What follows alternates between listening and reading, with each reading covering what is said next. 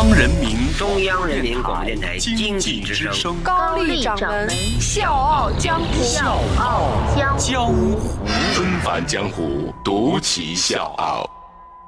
笑傲江湖，我是高丽。三月二十二号，全世界最顶尖的五位女科学家在法国巴黎被颁发了一座非常有分量的大奖——二零一八年度世界杰出女科学家奖。在这五位女科学家里面呢，有一位面容慈祥、头发乌黑的中国女性，她微笑着上台领奖，而且致辞。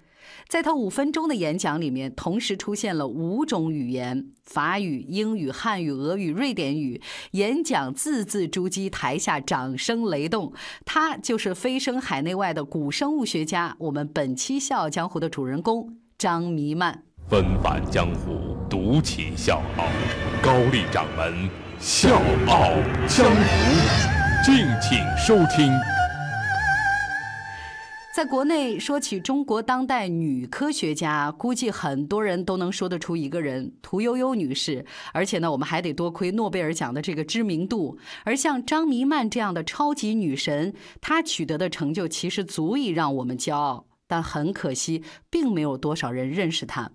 那如果各位对我说的这个话还持一个质疑的态度的话，我可以给大家介绍张弥曼自带传奇属性的简历。我只截取这么一段啊，请大家感受一下，各位自己体会一下。一九九一年当选中国科学院学部委员，也就是院士。一九九二年到一九九六年担任国际古生物协会主席。一九九五年被选为伦敦林奈学会外籍会员。一九九七年被选为北美古。脊椎动物学会名誉会员，二零一一年被选为瑞典皇家科学院外籍院士，二零一六年获古脊椎动物学会的最高荣誉奖项罗梅尔辛普森终身成就奖，二零一八年被授予二零一八年度世界杰出女科学家奖。所以，就这个简历看完之后，我个人是特别的感慨的。这闪闪发光的荣耀，这辉煌充实的人生啊，真的比当下太多数的明星更值得推崇。他才是真正的偶像啊！所以，张弥曼这次获奖呢，也是这个奖项第一次授予古生物学家。所以，这座奖杯不但是对张弥曼女士来说是莫大的肯定，而且对中国乃至全世界的古生物学领域来说都意义深远。获奖之后，张弥曼说：“希望有更多拔尖的女性科研工作者出现。我们又何尝不是这么希望的呢？”但是我看到联合国教科文组织的一个数据，目前呢，世界女性科研人员的比例呢只有百分之二十八。从一九零一年设立以来，只有百分之三的诺贝尔科学奖颁发给了女性。所以不可否认，在科学领域依然存在着性别的玻璃天花板。所以，像张弥曼、屠呦呦这样杰出的顶尖的女科学家，更值得我们骄傲。也感谢他们扛住了所有的压力和艰难，把自己活成了最精彩的传奇。放在今天。张弥曼估计是可以在网上回答那样的问题，就是上大学之前对自己的专业一无所知是一种怎样的体验呢？如果没有从事古生物学的研究和工作，张弥曼呢可能会受到在医学院工作他父亲的影响，成为一名医生。而他报考大学的时候呢，中国的工业化迈进呢，正需要大量的地质人才。刘少奇同志呼吁年轻人，地质是工业的尖兵。就这样，立志报效祖国的张弥曼改变了初衷，报考了北京地质学院，被分配到了他完全一无所知的古生物系。那个时候的张弥曼对古生物真的是根本不了解，更谈不上兴趣了。也是因为这个原因，他内心曾经惴惴不安啊。但是呢，就是有这么一种了不起的人，就是比起抱怨，他们更愿意努力；比起焦虑，他们更愿意钻研。张弥曼就是这样的人。投身古生物学之后呢，他每年都有好几个月的时间在全国各地寻找化石。大家千万别把这事儿想的那么浪漫啊！开着车，车里有帐篷，各种装备，什么都没有，不是我们现在意义上的自驾游。那个时候，他和伙伴们呢，就是用扁担挑着几十公斤的行李和工具，这一走就是几十公里的山路。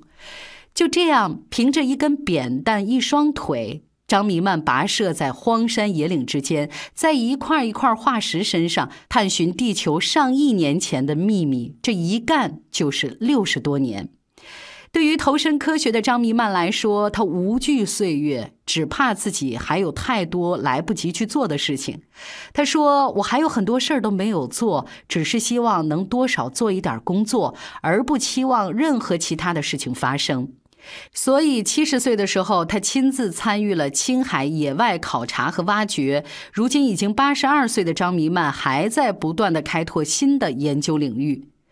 提到古生物学，我个人会想到《老友记》里面的 rossie。那这个最爱恐龙的古生物学博士很幽默、很可爱，而现实生活当中的张弥漫也是同样可爱有趣的，丝毫不输给 rossie。前两天呢，被授予世界杰出女科学家奖的时候呢，她发表完五种语言的高大上的演讲，然后转身呢就准备下台了，居然忘了拿奖杯。在张弥漫身上。除了有趣，还有一项高贵的美德，就是谦逊。他为人特别的低调，不喜欢被采访，不喜欢被过多的关注。二零零六年，国际领先的科学期刊《自然》杂志专门以两页的篇幅刊登介绍了张弥漫，题目叫做《他迷上了化石》。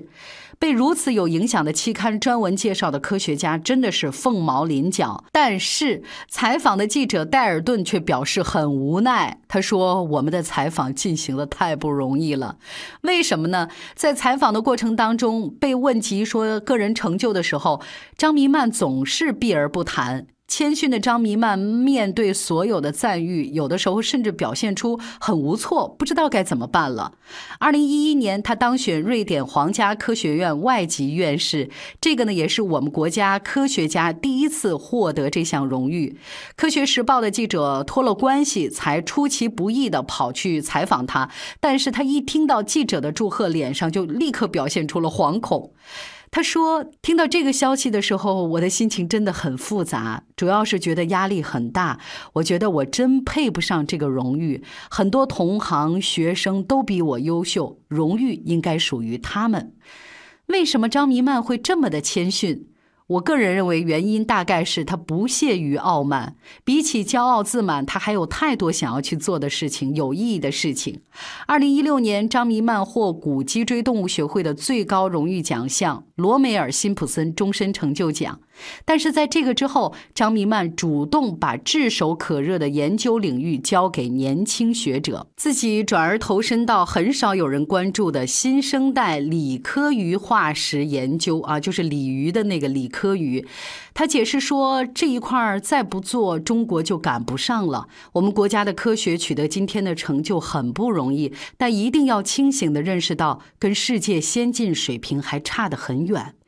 七十六岁的霍金在去世前的十天还提交了一篇科学论文，为发现平行宇宙奠定理论基础。八十二岁的张弥曼还在刻苦钻研新的领域，对于几十年的光辉荣耀云淡风轻。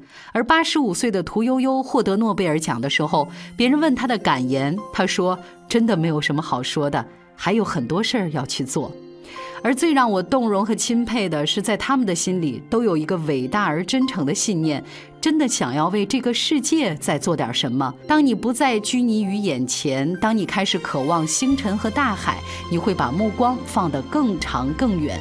当你热情地汲取知识，你就会慢慢地找到自己前行的目标和意义。而当你无悔地拼搏之后，你才会更有机会收获一段闪闪发光的人生。小强，我是高丽，明天见。世上。